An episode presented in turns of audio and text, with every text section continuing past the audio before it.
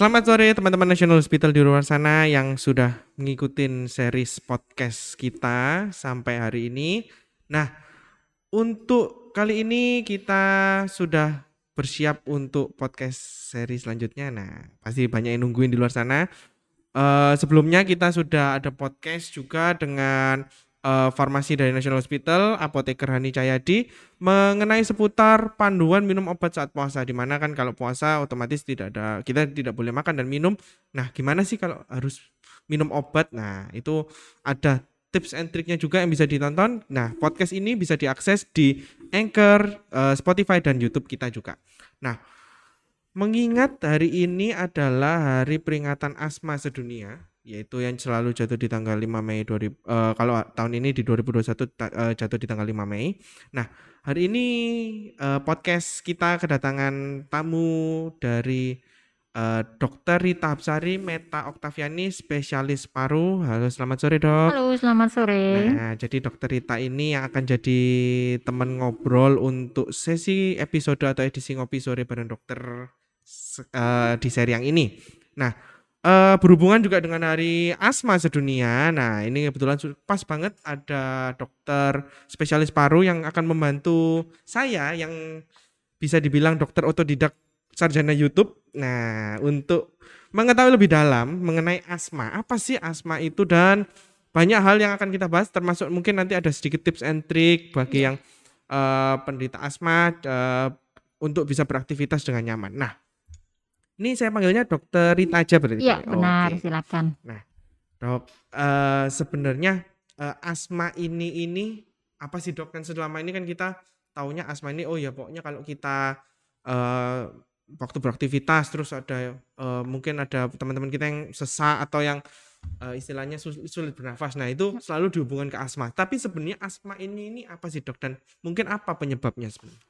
Oke, sebelum untuk jauh sampai ke mana-mana, mungkin simpel dulu harus tahu apa arti asma itu hmm, benar. betul. Ya, jadi asma ini memang adalah suatu uh, penyakit yang disebabkan karena radang di saluran Oke. Jadi termasuk uh, peradangan ya, Dok? Ya, Oke. benar. Jadi yang efeknya nanti adalah terjadi sumbatan di saluran nafas yang hmm. membuat dia sesak nafas secara perlahan, periodik dan kambuh-kambuhan. Oke. Oh, jadi nggak selalu uh, sesak nafasnya itu nggak, maksudnya bukan sesuatu yang bisa kalau kita bisa istilahnya kalau kita bahasa Jawanya dititeni atau di Oh, nggak bisa, sangat tidak bisa. Oh, Jadi tidak bisa menjadi uh, kalau bahasa Jawa tadi dititeni uh, iya. atau apa di Oh, saya, sekarang ini ya, mau asma. Ya, ya, oh, tidak bisa. bisa. Jadi okay uh, itu namanya eksaserbasi. Nah, hmm. eksaserbasi itulah yang namanya kalau bahasa Indonesianya adalah serangan. Serangan. Karena okay, okay. asma itu uh, sudah merupakan penyakit yang perjalanan uh, genetika, oh, begitu ya. Oke, okay, oke, okay, oke. Okay. Berarti uh, penyebabnya itu juga salah satunya uh, ada tadi mungkin dia uh, disebutkan adalah genetik ya dok. Iya benar benar.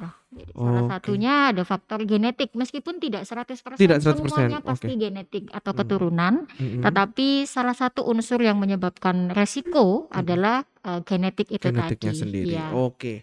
Nah, uh, sebenarnya kalau ada ada nggak sih dok klasifikasinya asma itu? Maksudnya oh ini asma karena mungkin diklasifikasikan karena penyebab atau dan sejenisnya itu ada? Oke, jadi benar asma ini pemicunya berarti kan yang kita yang oh diklasifikasikan berdasarkan ya, berdas, asma ini kita bisa bedakan berdasarkan pemicunya, pemicunya. Oh, okay. bisa berdasarkan pemicu endogen di dalam tubuh kita sendiri mm -hmm. atau pemicu dari luar eksogen okay. jadi kalau yang endogen itu misalnya pemicu dari tubuhnya dia salah satunya misal oh uh, stres.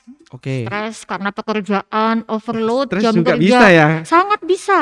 Okay. Masalah rumah tangga, masalah pacaran, anak muda Aduh. itu sangat sering sekali terjadi. Okay, okay. Dia menyebabkan serangan asma. Hmm, Itu dari dalam dirinya. Hmm. Kemudian yang kedua, karena faktor luar yang kita tidak bisa mengendalikan yaitu hmm. misalnya debu, asap rokok, okay, kemudian okay. kita hisap Misal ya, ada juga yang sensitif uh, maaf nih, mamanya ngepel rumah nih pakai cairan pel yang aromanya tajam aromanya itu. benar. Oh, Kalau memang okay. ternyata dia tidak tahan dengan Sensitif aroma bahan gitu. kimia itu, serangan asma bisa terjadi begitu. Oke, okay. jadi uh, penyebabnya banyak, bahkan salah banyak. satunya psikologis pun bisa mempengaruhi. Benar, sangat mempengaruhi. Okay. Asma juga bisa dipengaruhi faktor psikologis atau bahkan juga karena aktivitas.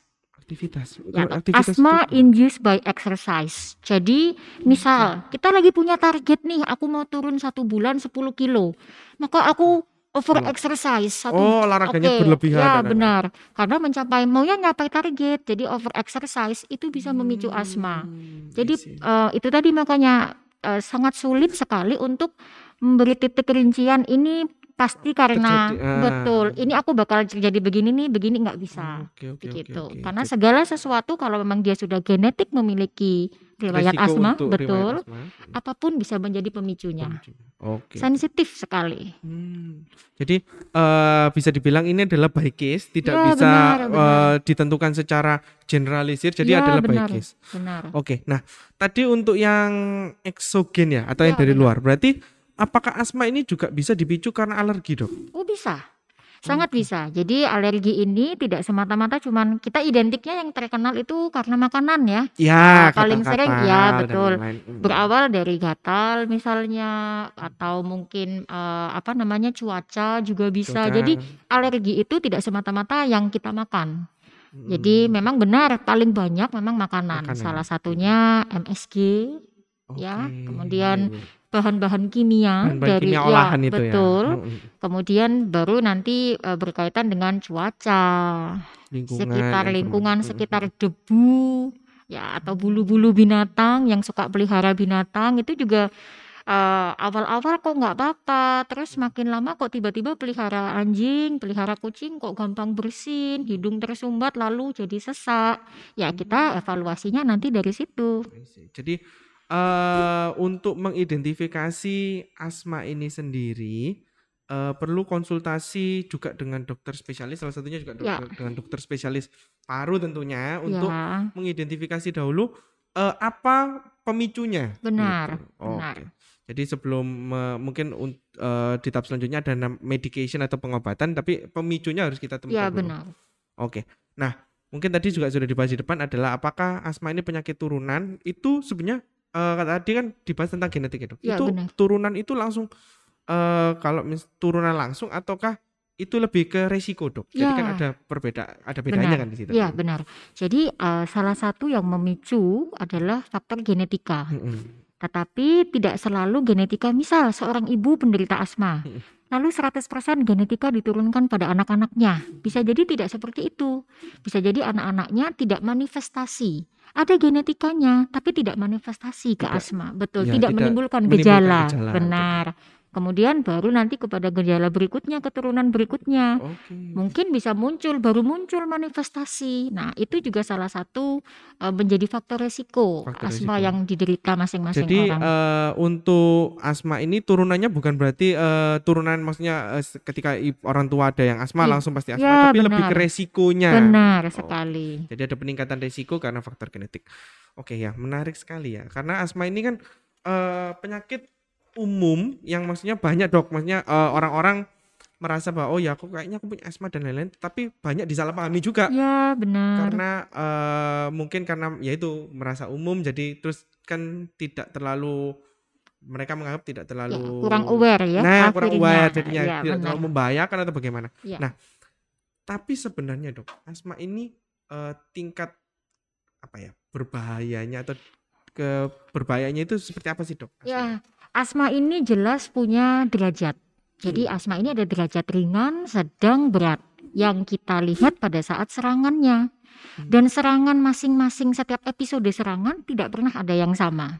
Oh, Jadi misalnya kita, seseorang punya riwayat asma, pernah serangan ringan, batuk saja, sesak-sesaat, kemudian dengan obat-obatan medikasi, obat hmm. minum saja yang bisa dibeli uh, di counter biasa, mungkin reda. Tapi ketika uh, paparan yang menjadi pemicunya itu hmm. banyak atau tubuh rentan, kurang daya tahan tubuh yang iya, sedang ya, menurun, maka serangannya bisa sampai ke derajat berat dan mengancam nyawa. Salah satu yang menyulitkan karena asma ini menyumbat pipa saluran nafas utama kita dengan mengeluarkan lendir-lendir yang menutup mulai dari area hidung, tenggorok sampai ke pipa saluran oh. nafasnya. Pada saat episode serangan berat inilah yang kita harus uh, benar-benar ya oh, harus hati-hati benar. Makanya jangan jangan sampai terlena dengan asma yang ya kalau pakai obat pil hmm. aja bisa bisa enak ya, kok. Atau pakai inhaler mungkin. Ya atau inhaler tanpa ada kendali sesekali ya. Tapi yang takutnya karena dia punya faktor risiko tiba-tiba serangan derajat berat resikonya tetap ada gagal nafas, tidak sadar, itu tetap ada bisa kejadian ya. Hmm, ya, ini juga peringatan mungkin bagi teman-teman di luar sana yang mungkin uh, dirinya sendiri atau keluarganya ada uh, asma yang selama ini mungkin karena terasanya ringan, tidak Benar. terlalu tidak terlalu berefek, lalu bisa dimedikasi dengan obat secara mandiri uh, dan tidak pernah ke dokter terutama bisa berkonsultasi dengan dokter karena itu tadi seperti yang dijelaskan oleh dokter Rita sebelumnya adalah uh, bahwa serangan itu tidak selalu sama dan derajatnya bisa meningkat atau bisa menurun berarti Benar, ada? bisa menurun. Nah, jadi jangan sampai ketika ada serangan yang derajatnya berat terjadi keterlambatan penanganan ya. itu. Nah, itu uh, pentingnya seperti yang tadi sudah disampaikan bahwa adalah uh, komunikasi dan konsultasi dengan dokter ini sangat penting untuk mengidentifikasi kondisi dari ya. uh, uh, rekan-rekan mungkin teman-teman di luar sana yang menderita asma atau keluarganya. Ya benar. Nah, mengingat tadi kan berarti asma ini selama ini yang dianggap ringan ternyata bisa berat juga dok. Ya. Nah, ada nggak dok pantangannya yang uh, bagi orang penderita asma? Yang Pantang, paling utama mungkin ya. ya. Benar. Tantangan itu sebenarnya adalah kita paham dulu apa yang paling sering memicu itu paham kita kita ya, menemukan penyebabnya betul. itu. Oh, okay. Karena kalau misalnya itu karena faktor psikis kita kendalikan psikisnya, emosionalnya, temperamennya atau mungkin bapernya itu hmm, juga bisa memicu iya, iya. soalnya begitu dia baper, sedih, nangis, sesak itu juga bisa ya.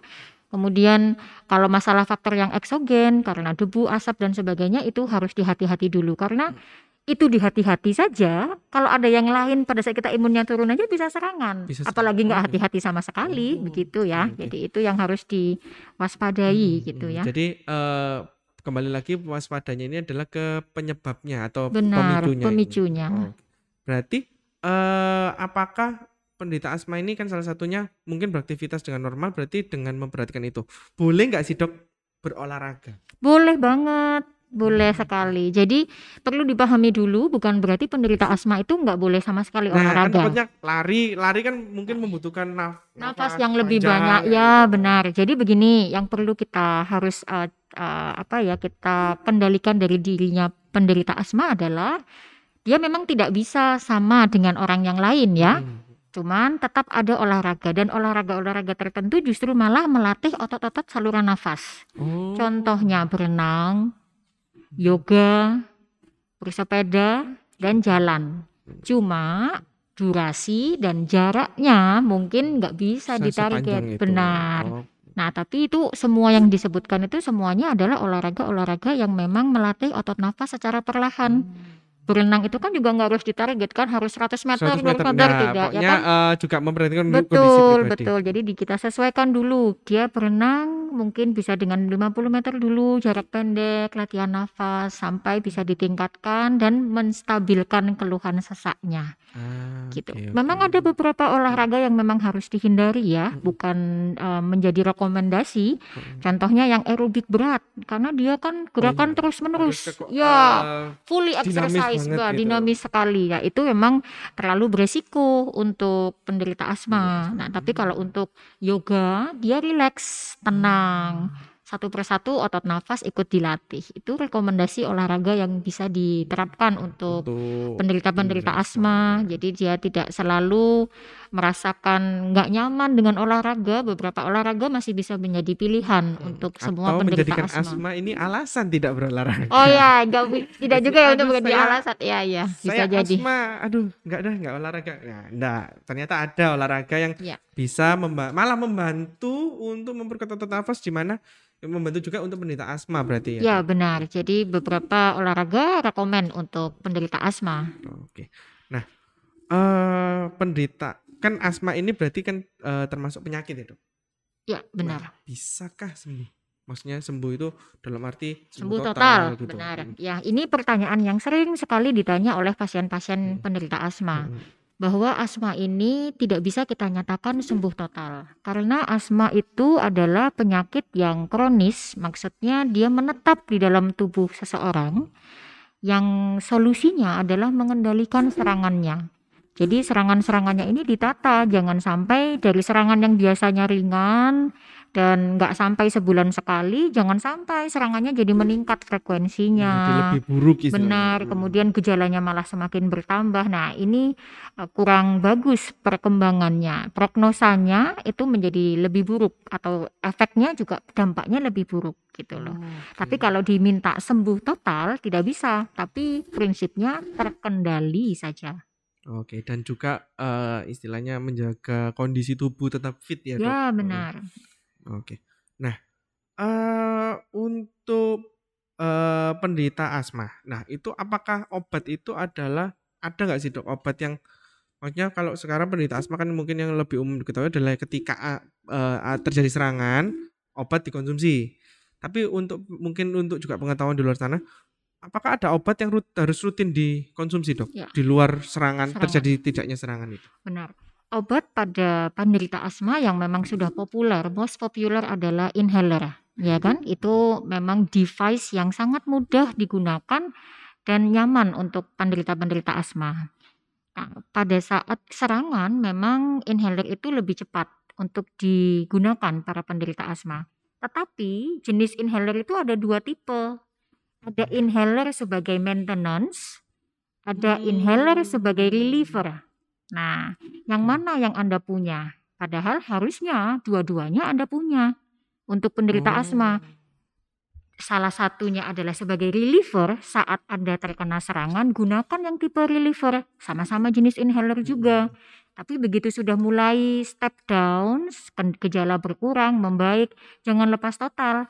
Gunakan yang sebagai maintenance-nya. Hmm. sehingga nanti nggak muncul serangan darurat tiba-tiba hmm, karena sudah punya maintenance-nya begitu. Okay. Ini ini pengetahuan baru karena saya pun dok uh, mungkin saya awam adalah inhaler itu setahu kita kan satu Benar. yang yang uh, mungkin juga kita terinfluence uh, di film-film uh, kultur, nah, gitu ya. film-film yang pokoknya film, film, asma sesak nafas dipakai. Nah, ternyata ada dua ternyata jenisnya. Benar. Jadi obat oh. untuk asma bentuk sama-sama inhaler tapi tipenya berbeda. The one is reliever, the one is maintenance gitu ya. Hmm, oke oke oke. Ini pengetahuan baru juga mungkin untuk kawan kawan-kawan di luar sana. Ya, benar.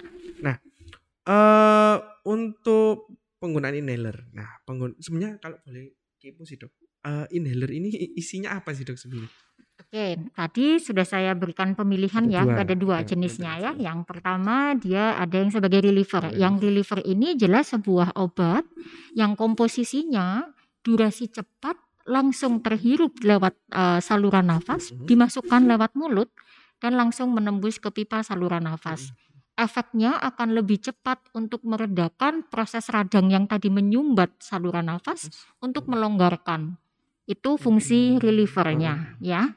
Kemudian kalau untuk yang fungsi yang maintenance untuk rumatan bahasa Indonesianya itu rumatan itu dia ya, ya untuk perawatan itu adalah dia fungsinya adalah untuk mencegah jangan sampai dia hipersensitif gampang radang terus. Oh, Oke okay. ya, ya, ya, ya, jadi masing-masing device masing-masing alat ya, inhaler mempunyai uh, komposisi yang komposisi berbeda. berbeda. Jadi gunakan alat dengan bijak supaya tercapai target uh, asmanya. Nah, nanti barulah begitu sudah dibilang serangannya jarang, baru udah orang-orang awam langsung bilang udah sembuh, sembuh. ya kan. Akhirnya ditinggal ya, di gitu loh. Jadi, nah itu nanti akan ada uh, beberapa pengolahan obat yang nantinya oh. mungkin bisa kita turunkan dosis, kita lepaskan ya, hmm. ya.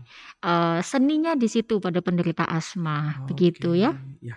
Nah, meng, tadi soal inhaler masih berhubungan soal inhaler. Nah, Uh, tadi kan itu sifatnya mungkin adalah me merelief ya. dan memaintenance. Nah, apakah ada dok resiko ketergantungan dari pemakaian inhaler? Mungkin kan selama ini ada juga yang mengatakan hati-hati jangan terlalu sering pakai inhaler hmm. karena bisa menyebabkan ketergantungan. Sebenarnya itu myth atau fact? Memang fact. Ya, ya benar. Jadi begini, um, myth or factnya dari penggunaan inhaler adalah yang pertama kalau kita mengatakan itu sebuah ketergantungan, uh, boleh dibilang ini justru malah menjadi terapi yang akan menyelamatkan, bukan menjadi ketergantungan. Karena dengan kita rutin penggunaan menyelamatkan penderita-penderita asma jangan sampai serangan berat.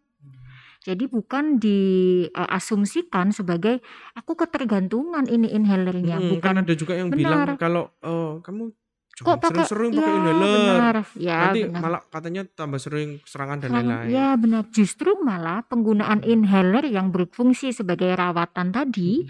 itu mencegah saat terjadi serangan berat, jatuh ke fase yang lebih berat.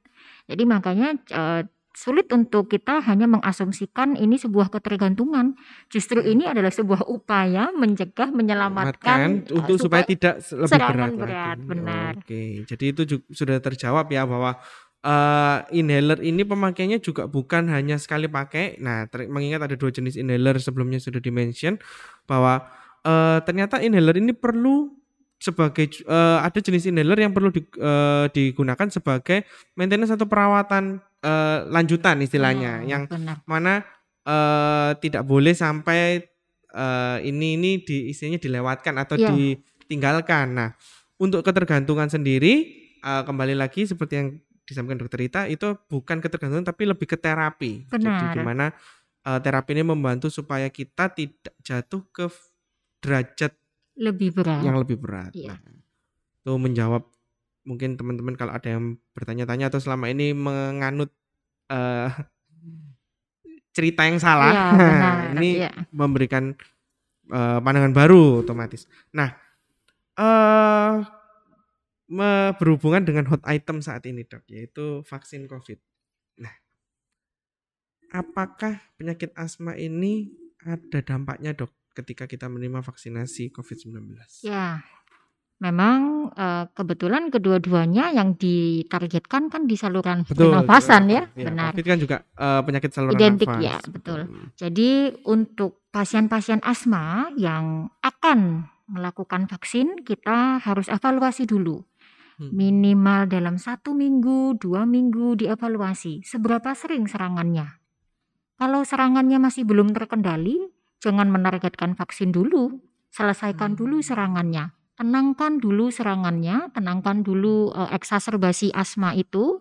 Setelah tenang, terkendali dengan obat-obatan maintenance Hmm. tadi, baru bisa kita lanjutkan dengan vaksin. Tapi eh, minimal dalam satu atau dua minggu, tidak bisa dalam eh, sehari, dua hari Sehari belum dilihat bisa. pokoknya Benar. dilihat hari ini besok besok lusa vaksin. Benar, nggak bisa. Jadi sebaiknya dalam satu minggu dulu kalau sudah mulai bisa melepaskan semua obat-obatan yang reliever, bisa dengan obat yang maintenance, boleh vaksin tidak menjadi halangan. Oke. Tetapi yang harus dievaluasi misalnya besok nih sudah jadwalnya vaksin. Nih Hmm, udah ya. hmm, hmm. Ternyata malam harinya eksaserbasi. Oh. Mutlak sebaiknya ditunda. Oh. Karena berarti kan tidak fit. Tubuh Hmm, sedang kondisi- tidak hmm, bagus, tubuh ya kan? Jadi tidak hanya semata-mata satu minggu dua minggu itu saja. Gimana kejadian sebelum vaksin pun juga tetap memer- me- memerlukan mempengaruhi. mempengaruhi ini keputusan. Kalau memang besok sudah waktunya vaksin, sekarang ini serangan, malam tadi serangan, Hmm. ya in Lebih some case ya lebih baik jangan ditunda dulu. Oke. begitu ya. Itu tips juga ya untuk terus. Nah, eh terkait COVID juga dok mungkin. eh kan orang sehat aja kena Hmm. COVID itu parah dok. Benar. Sesak nafas dan lain-lain. Nah, Ya. untuk orang asma dok, apakah ada tips mungkin dok eh, untuk ketika mungkin ya kita tidak meminta, tetapi kalau misalnya ada Hmm. terpapar dan mereka eh, mengalami gejala, apakah ada tips dok untuk supaya tidak mungkin tidak terlalu sesak atau bagaimana kan? Iya. Ya itu kita yang sehat aja kena COVID, eh, Hmm. bahkan sesak ada yang bahkan sampai pakai ventilator. Benar, ya. Kalau yang teman-teman yang mungkin pengidap asma dok, mungkin ada tips sedikit gitu dok. Oke, memang untuk kasus COVID ini sendiri memang manifestasinya sangat banyak ya. Mhm. Gejalanya juga beraneka ragam, eh, kemudian derajat keparahannya juga beraneka ragam, dan asma ini sebagai komorbid, pemberat kondisi untuk penderita-penderita COVID. Ya, untuk eh, tipsnya tentu kita ikuti protokol sesuai saran dari pemerintah. Kita juga aware dengan diri kita sendiri ya. Jadi kalau memang itu sekiranya sudah mulai muncul serangan yang ringan, segera atasi gejalanya. Hmm. Kemudian uh, hindari juga uh, terlambat penggunaan obat-obatan asma itu. Kalau memang sedang dalam kondisi yang serangan, rutinkan dulu obat-obatan asmanya hmm. supaya tidak menjadi memperburuk kualitas saluran pernafasannya. Oh, jadi istilahnya pengobatannya harus berjalan bersamaan ya dok. Ya Dengan benar. Ketika mungkin kalau dia menderita COVID juga harus bersamaan. Benar. Jadi tidak bisa dilepaskan. Kalau ternyata nih kebetulan udah punya asma pas kena COVID juga nah. ya. Dua-duanya obat nggak bisa di stop salah satu ya harus jalan. Meskipun sama-sama sesak nafas sebenarnya, ya, tapi benar. tidak sama di sini. Ya, benar. Ya, Jadi obatnya jalan. tetap harus dijalankan bersamaan supaya target penyembuhannya juga lebih cepat gitu oh, ya. Oke. Nah, tadi panjang sekali sudah dari awal sampai sekarang kita ke COVID. Nah, selama jadi dokter mungkin spesialis paru uh, mitos apa aja dok yang sering terdengar soal asma selain mungkin yang sudah kita bahas dok sebelum. Ya. Apa ya paling banyak mitosnya tadi sudah banyak sekali sudah kita sebutkan nggak uh, boleh olahraga uh, ternyata nggak ternyata, ternyata apa bagus malah olahraga gitu. kemudian masalah penggunaan inhaler terjawab sudah hmm. ya dan apalagi kak sama menurut saya memang asma ini harusnya semua sudah mulai memahami banyak orang mulai memahami hanya mungkin justru cenderung menyepelekan yang harus diwaspadai adalah dan jangan jangan sampai dilakukan adalah menyepelekan karena sekecil apa pun serangan asma pada penderita asma itu eh, sesaknya memang terasa berat ya. Berat. Jadi iya benar. Jadi uh, mungkin bahkan kalau sampai yang uh, orang lain bisa dengar itu suara seperti seruling pada saat dia bernafas hmm. itu bisa terdengar kalau itu tiba-tiba ada serangan. Jadi itu namanya mengi, wheezing. Itu yang harus oh, okay. kita kita bantu sebagai orang yang uh, mungkin teman dekat, keluarga hmm. begitu ya, begitu dia bicara terbata-bata, jadi sepatah dua patah kata. Ini dia bukan bercanda sebenarnya. Kadang teman juga uh, dikira ngap bercanda ya, gitu ya. ternyata memang kesulitan Memang dia benar. Ya, jadi ya, pasien-pasien asma ini kadang dia tuh kalau yang derajatnya sudah berat pada saat aktivitas ketawa terbahak-bahak itu bisa sampai terjadi serangan loh. Oke. Jadi nah. hati-hati dengan penderita asma tertawa terbahak-bahak itu bisa tiba-tiba langsung menyempit pembuluh darah di saluran nafas. Terus teman-temannya ngiranya ini bercanda. Bercanda, dia, jadi kan kondisinya uh, ya, benar, kan jadi, gitu. Benar. Hmm. Jadi yang uh, mungkin beberapa mitos itu ada ya salah satunya ya ini ya beberapa hmm. orang kurang aware dengan uh, rekannya, temannya, keluarganya yang ternyata memang benar-benar penderita asma. Kalau tiba-tiba lagi asik bercanda dia terbata-bata berkata uh, seperti call for help gitu mulai itu, ya, harus, itu harus mulai kita bantu bantu. dengan ini cari apa bantuan nafasnya hmm. ya. Nah, Dok, uh, mungkin ini juga pengalaman pribadi sih, Dok. Kan sebagai panitia acara, mungkin biasanya panitia acara yang ada kegiatan fisiknya, misalnya uh, jelajah alam dan lain-lain. Lalu ada uh, teman ini yang mengalami asma. Tiba-tiba serangan. Serangan. Nah, okay ke inhaler ini kan kita nggak selalu bawa dan kebetulan inhaler ini mungkin juga kalau nggak salah bukan obat umum berarti ya. Iya benar. Nah, apa dok yang bisa kita lakukan pertolongan pertamanya ketika menghadapi kasus, uh, kejadian tersebut? Tabung oksigen yang sederhana.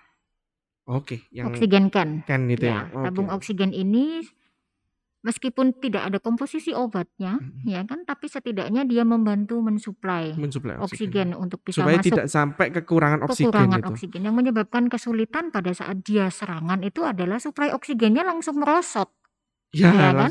kan begitu karena tertutup semua hmm. saluran nafasnya dari hidung sampai ke saluran nafas hmm. bagian bawah bisa saja sampai terjadi seperti itu kan. Hmm. Maka kalau memang tidak punya persediaan inhaler yang dengan komposisi obat, komposisi ya tabung oksigen itu bisa membantu oh, minimal okay. mensuplai oksigennya meskipun ya pasti sulit ya. Hmm, jadi, jadi tetap harus ada penanganan lebih lanjut ya, dari uh, medis ya istilahnya. Betul sekali. Jadi kalau untuk penderita asma yang harus naik gunung, saya kurang rekomendasi juga ya karena ini berapa meter yang harus ditempuh, betul, sedangkan betul, serangan Anda itu seberapa kuat, seberapa berat. Jadi memang uh, pilihlah olahraga yang tadi masih masuk dalam kriteria hmm, yang disarankan untuk keamanan dan keselamatan nyawa juga oh, ya. Oke, okay, iya. Dan ini juga mungkin peringatan juga kepada panitia mungkin ya panitia ya, acara bahwa satu sangat penting tadi salah satu produk yang harus memang disiapkan adalah uh, tabung oksigen sederhana ya. itu dan yang kedua adalah uh, pentingnya mendata ya. bahwa uh, mendata uh, kondisi media, dari benar. pesertanya supaya jangan sampai terjadi hal yang sangat parah. Kalaupun terjadi yaitu pertolongan pertamanya sudah disiapkan dulu secara matang. Nah, jadi sangat penting ini juga mungkin awareness teman-teman kalau bisa juga membawa obatnya ya dok ya. secara pribadi. Nah, uh, sejauh ini panjang sudahannya luar biasa ya. Ternyata asma yang biasanya sangat eh, sangat-sangat kita remehkan, ya, benar. Eh, ternyata disepelekan sekali ya. Sekali benar. bahwa karena kan di antara mungkin kalau kita bandingkan dengan uh, penyakit atau gangguan pada pernafasan atau paru-paru itu kan asma ini wordnya yang anak bawang dok. Yang ya, paling benar.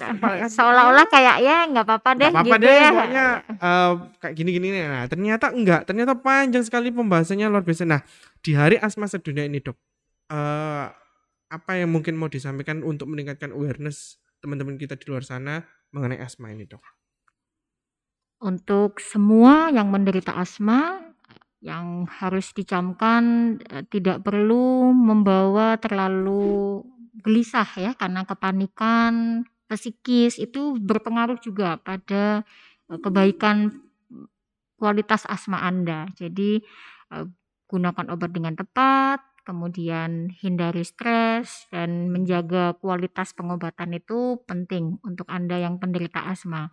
Dan untuk orang-orang di sekitar penderita asma Tolong dibantu untuk mengingatkan mereka-mereka yang menderita asma ini bisa hmm. menggunakan obat dengan teratur dan uh, bisa mencapai kestabilan dari asmanya itu sendiri. Oke, ya dengan harapan dengan adanya Hari Asma Sedunia ini awareness terhadap uh, penyakit asma ini semakin meningkat. Ya. Dan untuk teman-teman di luar sana tidak usah berkecil hati yang menderita asma, tetap bisa beraktivitas dengan normal dengan tetap memperhatikan kondisi tubuh dan mengonsumsi uh, medication atau pengobatan yang sudah dijalankan itu. Nah, ini sudah sampai di ujung bincang-bincang, ujung ngobrol-ngobrol dengan dokter Rita ini.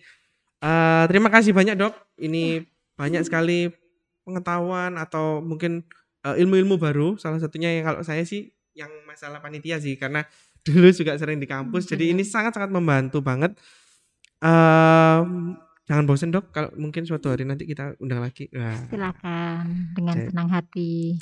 Nah ini dokter Rita ini ngobrol sama dokter Rita ini kalau nggak di stop juga panjang bahasanya ke mana-mana. Nah uh, kepada teman-teman di luar sana, nah podcast ini juga bisa diakses. Jangan lupa bisa diakses juga di Spotify, Anchor dan YouTube untuk yang versi videonya, sedangkan untuk versi audionya bisa di Spotify dan Anchor itu.